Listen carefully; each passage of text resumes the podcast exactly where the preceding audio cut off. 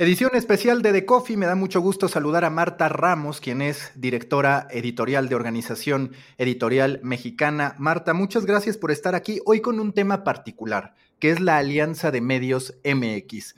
Más allá del comunicado, ¿de qué va la Alianza de Medios MX y cómo surge? Fíjate que tenemos trabajando en esto. Primero, qué gusto volverte a saludar, Mauricio. la pandemia nos tiene alejados. Este, eh, eh, es un trabajo que llevamos año y medio eh, armando. También la pandemia nos pegó por ahí y que pretende ser una, básicamente una memoria y una base de datos transparente y abierta sobre los casos de los periodistas que han sido asesinados en el país en los últimos 30, 30 y tantos años. ¿no? Em, entendemos que es un problema que no se ha podido detener pero también sabemos que, cuando uno quiere eh, empezar a ver qué tan grave es el problema, no hay una base de datos que te permite ir a ver cómo están los expedientes de cada uno de estos casos. Lo que nosotros estamos haciendo es recolectar formar con una metodología específica estos expedientes a partir de toda la información oficial que se tiene y de todos los datos que nosotros hemos ido construyendo con un equipo de periodismo de investigación y de estudiantes pasantes de derecho, ¿no? Para poder tener algo que sea verdaderamente claro y útil y que permanezca en el colectivo como una memoria de eh, los ataques a la libertad de expresión que se han vivido en este país por años. ¿Cómo se trabaja el desarrollo de estos contenidos? Es decir, ¿hay una serie de medios de comunicación, todos participan o hay algún medio que esté orquestando, coordinando este tipo de trabajo? No, en realidad todos participamos, cada medio de los que, literal, de los abajo firmantes, eh, tiene dos representantes y todos nos dividimos en cuatro comisiones, una comisión de impunidad, una comisión editorial, una comisión de nuevos miembros y una secretaría técnica, que es a la que yo pertenezco y por eso yo estoy hablando hoy contigo. Em, ah, no, y hay una comisión de finanzas súper importante. Eh, y nos dividimos los trabajos. Eh, aparte de la participación de medios, hay un grupo específico eh, trabajando en la elaboración de estos expedientes y dos personas trabajando en la actualización del sitio y a partir de hoy de nuestras redes sociales. Las decisiones son absolutamente colegiadas. Cuando salimos, qué decimos, con qué reportaje empezamos, ahora qué vamos a hacer, son colegiadas entre los medios que participamos. Eh, las investigaciones tienen una metodología detrás que la hemos... Em, la hemos aprendido, la hemos observado muy bien de la, del Comité de Protección de Periodistas de Nueva York y de Reporteros Sin Fronteras. Estamos tratando de ubicar los casos donde existen evidencias que el crimen estuvo ligado a temas de libertad de expresión para darles prioridad en los trabajos que nosotros hacemos y en la difusión que hacemos. Eh, clasificando los casos que no existen suficientes evidencias para saber si es o no un asunto de libertad de expresión y dejar claro los casos que tenemos suficiente evidencia para saber que no tenían nada que ver con el desempeño de la profesión de los periodistas que murieron. Eh, esto nos permite verdaderamente tener un diagnóstico mucho más claro de qué tan grave es el problema en el país. Ahí vamos. Eh, se decidió también que empezáramos por difundir reportajes de los casos emblemáticos que en estos últimos 30 años pues son bastantes. Empezamos hoy con el de Alfredo Jiménez Mota, desaparecido hace 16 años en Hermosillo. Todas estas decisiones y todo este trabajo, te digo, es producto de, esta, de estos acuerdos colegiados con todos los miembros de la alianza. Eh, cada uno tenemos nuestra propia labor em, y es autofinanciado por los propios medios de la alianza. Es decir, cuando nos integramos a la alianza, también nos comprometemos a una aportación fija que permite pagar los sueldos de quienes están laborando y todos ponemos de nuestra parte. Es decir, unos ayudarán a editar el video, otros ayudarán al diseño del desplegado, en fin, todos tenemos una redacción atrás de cual podamos echar mano para algunas cosillas. Ya sabes que las redacciones siempre están saturadas de chamba también, ¿no? Entonces, así funciona. ¿Cuáles son estos criterios que se tienen para poder determinar, como tú dices, si se trata de verdad de un atentado a la libertad de expresión o si se trató de otro tipo de factores? ¿Cuáles son esos criterios que ustedes han ido aprendiendo para su metodología y poder determinar cuándo sí y cuándo no? Mira, si entras eh, a alianzademediosmx.org, verás que está en la ficha de cada uno de estos reporteros. Y si tú entras a la ficha, viene eh, el dato específico de cuándo fue atacado, dónde se cometió el ataque, cuál, cuál es el rango, digamos, es homicidio, es desaparición, ¿no? Es, es eh, eh, suicidio, en fin, qué sé yo, y el estado del expediente si el expediente sigue abierto, si ya fue archivado, si, si, si ya venció el, término legal para, hacer algo sobre la investigación. A partir de ahí redactamos una, una introducción y todo lo demás son todos los documentos a los que hemos tenido acceso. Y entonces, eh, si hubo recomendaciones de la Comisión de Derechos Humanos, los tienes ahí. Todo lo tienes conjunto, como si hablaras literal un archivo. Todo lo tienes conjunto y a la mano para poderlo usar y poderlo consultar. Esto, eh, y es parte de, lo que nos mueve, es absolutamente transparente, es poner a disposición un banco de información que nosotros llevamos más de un año trabajando. ¿Qué tan importante resulta esta memoria para lograr un cambio, para lograr que mejoren las garantías para ejercer el periodismo? ¿Qué tanto se requiere esta documentación en tu perspectiva y en la de la alianza para de verdad representar algo más que una consignación sin duda de dolor, sin duda de tristeza, de coraje, pero que no se quede solo en documentación, sino que pueda empujar al final un cambio. Mira, somos muchos, somos muchas organizaciones las que hacemos algo al respecto. Artículo 19, Reporteros sin Fronteras, ¿no? Que eh, de, hecho, artículo 19 creo yo que tiene de las, de las eh, de los censos más claros de ataques de libertad de expresión en México. Sin embargo, nos faltaba esta otra parte, que es, bueno, esto está sucediendo ahorita, ¿qué sucede de ayer para atrás? Y eso no lo podemos dejar pasar ni lo podemos olvidar, porque hay incluso casos como el que publicamos hoy de Jiménez Mota que han llegado a la Comisión Interamericana de, Derechos Humanos, que hay un fallo ya que le indica al Estado lo que tiene que hacer. Entonces, esta información no se sabe, no, no, ya no corre, ya no es tema, ya no es coyuntura, ya no es nota de portada. Entonces nos parece que la memoria de todos estos casos sí aportan, por supuesto, primero el gran diagnóstico de cómo está el país en casos de, ataques a libertad de expresión y segundo, eh, poder presionar hacia adelante, es decir, que no venga nadie a decirnos, ya arreglé lo de ayer, no, lo de ayer está todo dar, pero aquí yo te tengo siete expedientes o quince expedientes o cien expedientes que no han sido cerrados, ¿no? Entonces yo creo que aporten, tanto aporta eh, la investigación detrás como cualquier trabajo periodístico eh, que pretenda hacer una diferencia en la historia del país, tiene una investigación sólida detrás que busca que trascienda, que no se quede nada más, como tú dices, en el anecdotario de qué duro estuvo este ataque y se nos olvidó ya otra cosa, ¿no? Hace rato hablabas de cómo cada uno de los medios que participan está realizando una aportación. ¿Existe un equipo dedicado exclusivamente a esto o es, digamos, equipo que ya formaba parte de los medios de comunicación que suma a sus labores estas actividades? Hay un comité de finanzas. Es decir, y los comités están formados por, este, los directivos de medios y te digo, vamos de a pares, ¿no? Este, y, en los comités, pues cada quien, este, cada quien verá cómo se apoya con su propio equipo en todo caso, pero es el comité de finanzas el que se encarga de llevar todas esas cuestiones de las aportaciones y en qué se están, y en qué se están ocupando. Y, como cualquier organización eh, formal, ¿no? Cada vez que nos reunimos, pues se hace un, un, corte de caja y se explica en qué se ha gastado el dinero o dónde, dónde nos falta, ¿no? Estamos hablando ahorita de esta documentación de casos pasados en torno a atentados contra la libertad de expresión. ¿Cuáles son los distintos proyectos que tiene la Alianza de Medios MX? Es decir, comienza con este, pero ¿por dónde más pasa? De los casos emblemáticos, eh, iremos sacando reportajes uno a uno. Buscamos personalizar el asunto. Es decir, hoy fue Jiménez Mota, estaremos trabajando otros reportajes. ¿Qué hacemos con estos reportajes? Desde la alianza se elabora, digamos, un reportaje base, se busca la documentación y cada medio, desde su propio estilo y desde su propia línea editorial, decide eh, cómo lo publica, ¿no?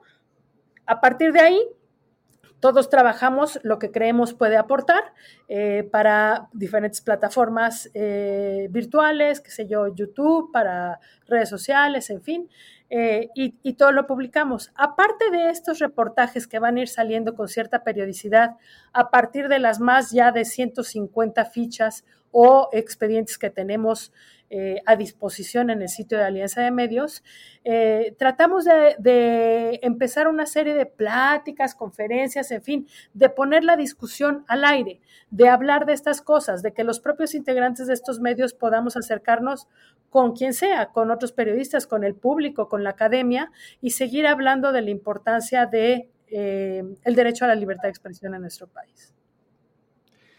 Cuando analizas el modo en que funcionan ¿En algún momento ustedes buscarán el apoyo de organismos internacionales? A ver, eh, hablando en términos financieros, lo digo porque en redes sociales, a través de distintos grupos de periodistas, algunos cuestionan la intención de Alianza de Medios MX, como seguramente de cualquier otra organización que saliera hablando de que se trata de poder crear una nueva fuente de ingresos a través del apoyo de organismos internacionales. ¿Cuál es tu postura a este respecto sobre una opinión que ahí está en redes sociales, como también habrá muchas otras? Claro.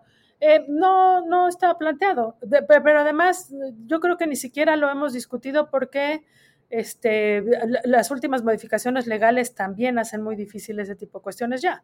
Eh, lo que sí estuvo planteado es que los medios debemos aportar para que esto pueda tener larga vida, digamos, para que eh, eh, los que trabajan con nosotros y los que están apoyando en el manejo, te digo, en el manejo del sitio y en la elaboración de estas investigaciones, que es un equipo eh, de investigación que encabeza Maridalia Gómez, pues tengan un ingreso por el trabajo que están haciendo. Entendemos también que todos los que trabajamos en esto es un trabajo adicional al nuestro. ¿no? Tanto los, nosotros directivos, que obviamente no cobramos nada por esto, como los que están trabajando con Idalia y la propia Idalia y demás. Entonces, eh, hasta ahorita está pensado nada más con los propios ingresos que los medios que estamos convencidos de un ejercicio de esta naturaleza estamos poniendo. ¿Cuál es el objetivo en términos de resultado? Como tú dices, a ver, el trabajo del periodismo es poder generar un material que agregue valor, un material que descubra algo y las consecuencias, alguna vez lo platicaba con Daniel Moreno, él decía, bueno, yo no puedo garantizar que ese cambio se va a dar, pero obviamente empujo que el periodismo lo pueda lograr. ¿Con qué resultado ustedes estarían contentos, por llamarlo de alguna manera, en términos de decir, logramos esto?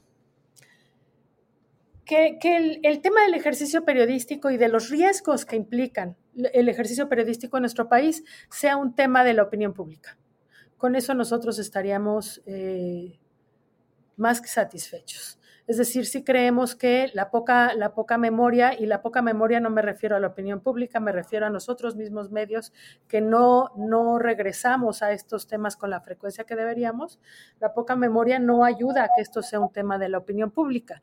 Y hoy eh, no sé cómo les ha ido a otros medios, ya, ya estarán compartiendo los datos, pero sí te digo que desde la OEM el reportaje de Jiménez Mota es de las tres notas más leídas que hemos tenido hoy. Entonces quiere decir que es un tema que cuando está bien trabajado, bien documentado y bien escrito, es de interés de la opinión pública. Eso hay que regresarlo otra vez. Entonces, con que, con que sea tema de, la opinión pública, con que haya esta sensibilidad del riesgo del ejercicio periodístico en este país, creo que podemos hacer un cambio importante. ¿Cómo se decidió qué medios participan en esta alianza y qué medios no? No hay una decisión de esa naturaleza, estamos buscando a todos. Eh, para nosotros es importante todos. De hecho, este, yo, nosotros, esto es un trabajo que eh, será de largo aliento, ¿eh?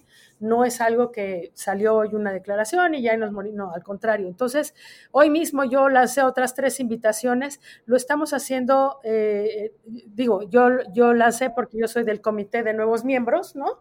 Y lo estamos haciendo uno a uno queremos que cada, que cada medio que se suma esté claro de nuestro sistema de trabajo, de la transparencia en el trabajo y de la transparencia en las finanzas. Entonces, eh, yo espero que sumemos muchísimos más medios. Seguiremos sumando, pero no hay ninguna restricción de qué medio se quiere. Si yo quiero ser un medio, por decir cualquier cosa, afiliado a esto, ¿yo los puedo buscar o depende de que ustedes me busquen?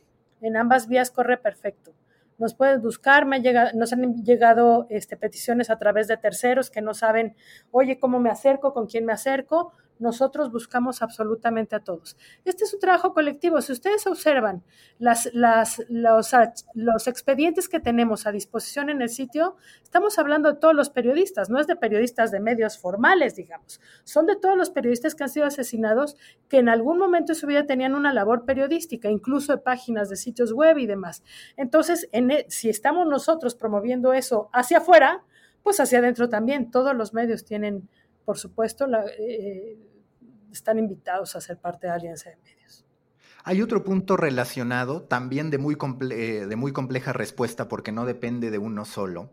A mí me llamó la atención cuando compartí la llegada de esta alianza de medios, el comunicado que ustedes emitieron, que las primeras respuestas fueron, ojalá comenzaran desde casa, dando mejores condiciones en términos de sueldo, en términos de seguridad. A ver, queda muy claro que cierta parte del periodismo puede implicar hoy tristemente que tu vida corra peligro y también habitualmente es cierto que los medios no pagan bien. Yo mismo he escrito sobre cómo de pronto allá afuera las plataformas tecnológicas te ofrecen cobrar más allá del resultado que puedas tener por tu podcast, por tu newsletter, ahora hasta por organizar spaces en Twitter.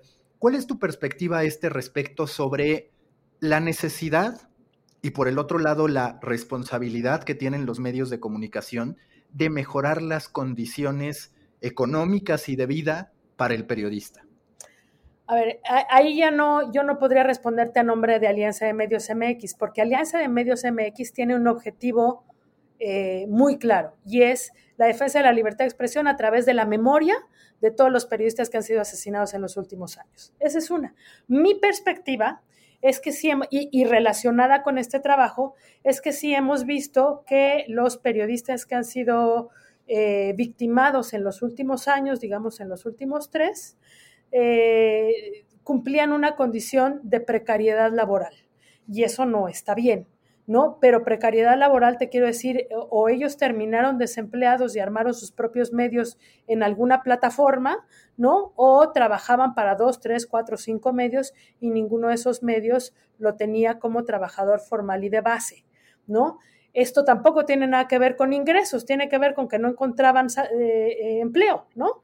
Entonces, son muchas, ahí son muchas las aristas que hay que tocar. Ojalá estuviera padrísimo que hubiera un, sueldo base para periodistas, más allá de, del ingreso, eh, el sueldo mínimo profesional, que es muy bajo, ¿no? Em, tampoco hay que dejar de lado la crisis por la que han pasado todos los medios, no solo por la pandemia, que solo la agudizó, sino de años atrás, ¿no? Entonces, eso es multifactorial, pero sí creo, relacionado con específicamente el trabajo de Alianza de Medios, que sí hay una constante en los últimos años, que muchos de los eh, periodistas victimados eh, trabajaban o tenían sus propios medios producto de no tener otro espacio donde hablar. ¿no? Y que este punto que menciona, sobre todo en un contexto como el que vivimos, donde a veces ya no es ni siquiera la elección o no de estar en un trabajo porque no se encuentra el empleo, sino que es la, el deseo de ser independiente, pues puede dejar más exhibidas a las personas que lo están emitiendo. Es decir, no es lo mismo firmar un reportaje bajo el nombre Televisa, Organización Editorial Mexicana o lo que sea, que yo con mi newsletter y será un factor que tendremos que considerar todos aquellos que hacemos periodismo en algún punto. Sí, pone más en riesgo a la gente, por supuesto, por supuesto. Ahora, los medios, eh, digamos, lo, que dices, medios tradicionales, es decir, los que tenemos chorros de años en esto, incluyendo los años que tenemos todos los directivos, ¿no? Tenemos una historia que viene desde una época terrible de violencia, donde aprendimos cómo lidiar con eso un poco y donde hay ciertas reglas eh, no escritas que tienes muy claras en el ejercicio de tu trabajo periodístico, ¿no? No voy a publicar nada que sea este, que no sea oficial, no me voy a meter con mensajes entre una y otra parte, no voy a estar eh, dando vuelo a eh, carteles que dejaron en alguna escena del crimen, porque me pone en riesgo, ¿no? Creo que los, que los nuevos periodistas que están actuando de manera independiente en portales independientes no siguen estas tareas mínimas. Eh, eh, silenciar a medios, que es lo que se oye mucho, ¿no? Pues como si silencia un medio, cuando por miedo dejas de hablar del tema, ¿no? Y hay medios silenciados en muchas partes de este país. Corresponde a, yo no voy a arriesgar la vida de mi gente, ¿no? por estar informando sobre lo que está pasando cuando ni siquiera eh, la autoridad eh, a la que corresponda puede protegerme de ese riesgo o está involucrada o veto a saber. Esto que un medio lo, lo, ve muy claro, a lo mejor como periodista independiente quieres ir más allá porque nunca lo viste en los medios que estuviste, pues tiene también una razón de ser, ¿no? Esas medidas de seguridad que los medios tomamos tienen una razón de ser que las aprendimos también a la mala hacia finales del siglo pasado, ¿no?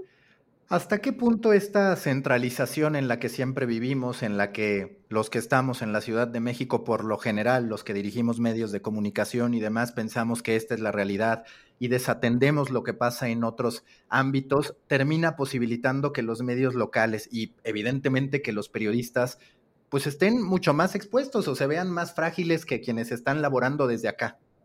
Es totalmente distinto. Es decir, lo que sucede en la capital del país, la competencia de medios y la profesionalización de periodistas en la capital del país es una cosa y el resto del país es otra. Y conforme vayas a zonas menos eh, urbanizadas, el riesgo es mayor para el periodista. La necesidad de estar informada es inherente, no importa dónde vivas, no importa si vives en el campo, si vives en una gran urbe, ¿no? Pero conforme eh, eh, los medios que se dedican a informar de su entorno están más alejados de zonas urbanas que tienen una estructura, digamos, de mayor visibilidad, están en mucho más riesgo. Pero ese es, una, ese es un eh, común denominador en cualquier país, diría yo, ¿no? En Colombia ha pasado exactamente lo mismo, zonas mucho más alejadas, ahí es donde los periodistas han sido mucho más atacados. Marta Ramos, muchísimas gracias por esta entrevista. Mucha suerte con Alianza de Medios MX, como también al final mucha suerte a todas las asociaciones, organizaciones que buscan el bienestar para el periodismo, un mejor estado cuando menos. Exactamente. Y el ejercicio periodístico es muy importante para una democracia, es fundamental. Entonces, creo que todos los que estamos metidos de una u otra manera en esto es lo que queremos lograr. Muchísimas gracias, Mauricio, por el tiempo.